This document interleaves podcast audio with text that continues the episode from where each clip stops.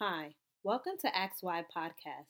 Today I'll be talking about an important topic that was inspired by the Olympics, watching the Olympics, seeing the athletes perform with such great talent, such great discipline.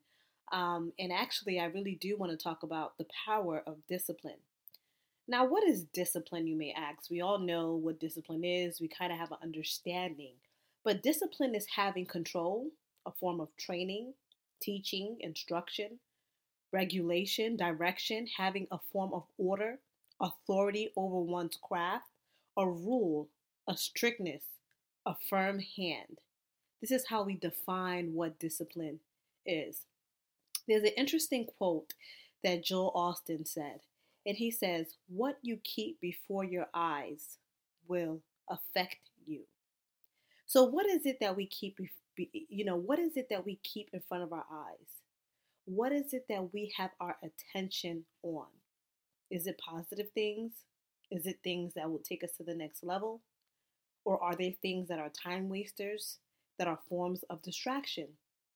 After watching the Olympics, and the Olympics has come to a close, I was really inspired by the number of athletes who used the power of discipline to reach their mark. You just don't show up at the Olympics overnight. You don't win a gold medal, silver medal, or bronze medal overnight. It's not just handed to you. It requires tenacity, it requires discipline, it requires order, it requires training, control, direction, rule, strictness, a firm hand over the craft, that you want to master. From the young all the way to the old, to the seasoned, to the young women, to the young men who competed against one another. And what makes the difference between someone who gets to the finish line and the person who does it?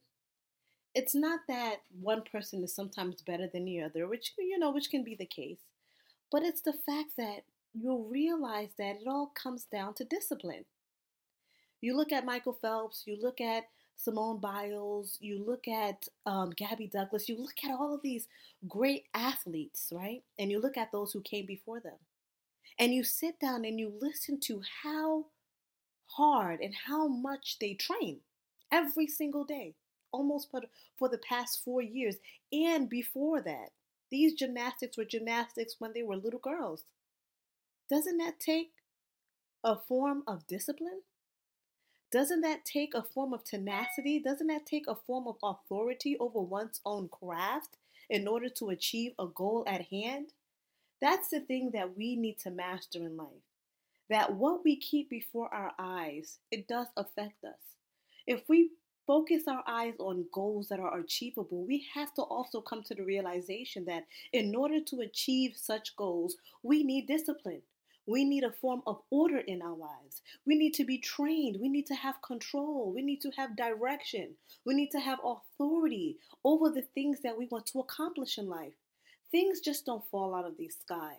You have to work hard for it. You have to be disciplined. You have to sacrifice, whether it's sacrificing time with your friends, whether it's sacrificing working now and playing later. There's a form of sacrifice that must be given. Leonardo da Vinci said, You will never have a greater or lesser dominion than that over yourself. The height of a man's success is gauged by his self mastery.